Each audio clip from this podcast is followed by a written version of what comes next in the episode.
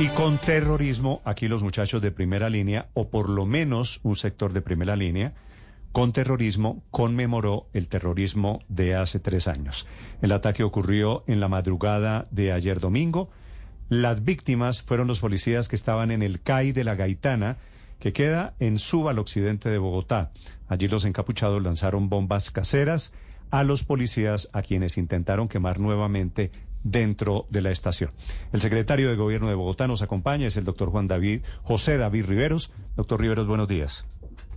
Néstor, buenos días y buenos días a toda la mesa. Doctor Riveros, eh, le leí un mensaje diciendo que eso era intolerancia y después sale la alcaldesa y dice que son primera línea. Al fin, ¿qué fue lo que pasó ayer?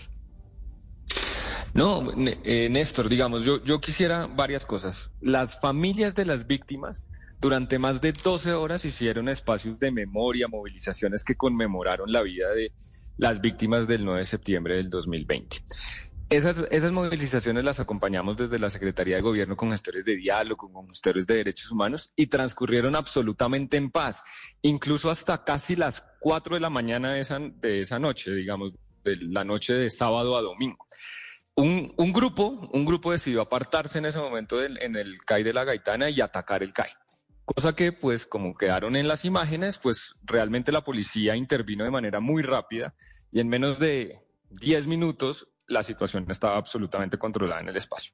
Nosotros realmente, pues, repudiamos que un grupo se aproveche del dolor de las familias para atacar a, no, pues no al C A I, sino a la, a la policía. Eh, aprovechen para hacer unos espacios de vandalismo, de, de, de temas que nada tienen que ver con las víctimas, con las familias de las víctimas, quienes realmente hicieron un ejercicio realmente muy, muy bueno durante casi todo el día y toda la noche. Sí, doctor Riveros, secretario. En este caso, la información que tienen ustedes acerca de quiénes serían los responsables de estos actos violentos, además tenemos las imágenes en, en nuestras redes sociales, y es realmente lamentable la forma en la que empiezan a, a lanzar lo que parecen ser bombas molotov a, al C A I de La Gaitana. ¿Quiénes serían los responsables de, de empañar una ceremonia, un, un acto conmemorativo que estaba transcurriendo de manera pacífica? Mire, eso no fue un grupo, no fue un grupo mayor a quince personas, a quince, veinte personas, no fue un grupo mayor de quince o veinte personas. Nosotros estamos junto con la Secretaría de Seguridad y la Secretaría, eh, perdón, y la Policía Metropolitana, buscando individualizar a las personas con las cámaras del sector, con la información que nosotros también tenemos por parte de nuestros gestores, tanto de la Secretaría de Gobierno como la Secretaría de Seguridad. Y por supuesto, digamos, son, son pues un grupo de... de jóvenes, por llamarlos de alguna manera, eh, que quisieron, pues, generar ese vandalismo. Estamos buscando individualizar, porque realmente eso es lo que ha servido en el pasado. En el pasado, cuando teníamos situaciones similares a esta, logramos individualizar con la Policía Metropolitana y con la Secretaría de, Mo- de Seguridad, perdón, eh, y eso logró, pues, obviamente, bajar todo el tiempo esta tensión. Sí, doctor Riveros, pero sin embargo alcanzó a reaccionar allí esa fuerza que ya no es el ESMAD, el ESMAD, pero es la fuerza disponible. ¿Por qué no hay capturas? ¿Qué información tiene usted de la policía? No, mire, realmente es que eso fue una intervención de pocos, de muy pocos minutos, en la que, pues, intervino la policía y la gente se replegó de manera inmediata. Las quince o veinte personas que estaban en el lugar de manera inmediata. Y realmente, pues, digamos, no, no pasó a mayores. Afortunadamente no hubo ningún herido policía, ningún herido civil. Eso fue una situación de unos muy pocos minutos. Y con esto no quiero minimizar la situación, ni mucho menos, sino como contar bien el contexto de cómo fue lo, lo ocurrido. Sí, ¿alguna capacidad de ustedes para, para anticipar, secretario, este tipo de situaciones, o esto es totalmente impredecible? No, por supuesto, digamos, nosotros, como yo lo digo, nosotros estábamos acompañando la movilización desde cerca de la una de la tarde, y fue una movilización que en la plazoleta del, de La Gaitana duró hasta las casi cuatro de la mañana, o sea, posterior incluso a lo que pasó en el C A I. El C A I y la plazoleta están a unas tres, cuatro cuadras de diferencia.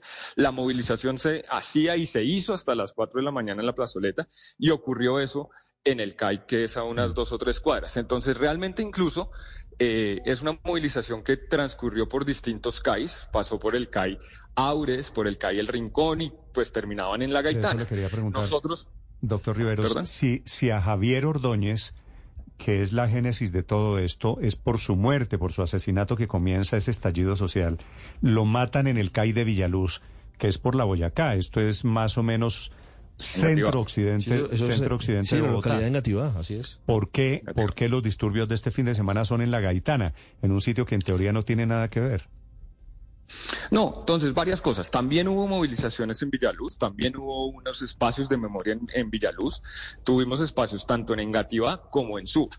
Eh, sin embargo, pues los de los de Villaluz se acabaron relativamente al finalizar la tarde y continuaron en Suba, porque déjeme recordarle, Néstor, que si bien no todo arrancó con Javier Ordóñez en Engativá, después esa noche, pues también hubo hechos en Suba.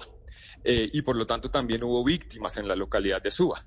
Eh, y por eso ahí también varias familias se movilizan en los espacios de memoria en honor a sus familias. Por eso se hizo ese recorrido. Y como yo venía diciendo, un recorrido que pasó por tres C A Is, que en dos de ellos pasó sin problema con la atención de los gestores de diálogo y de derechos humanos. Y finalmente pues terminó en lo que pues las imágenes mostraron en el C A I de La Gaitana. Que todos vimos, efectivamente han pasado tres años desde cuando este señor Ordóñez fue asesinado, que es increíble, dentro de un C A I, y ya vamos en el terrorismo para que, conmemorar un exceso de la policía tres años después. Doctor Riveros, muchas gracias por acompañarnos. Feliz día. Néstor, mil gracias a ustedes.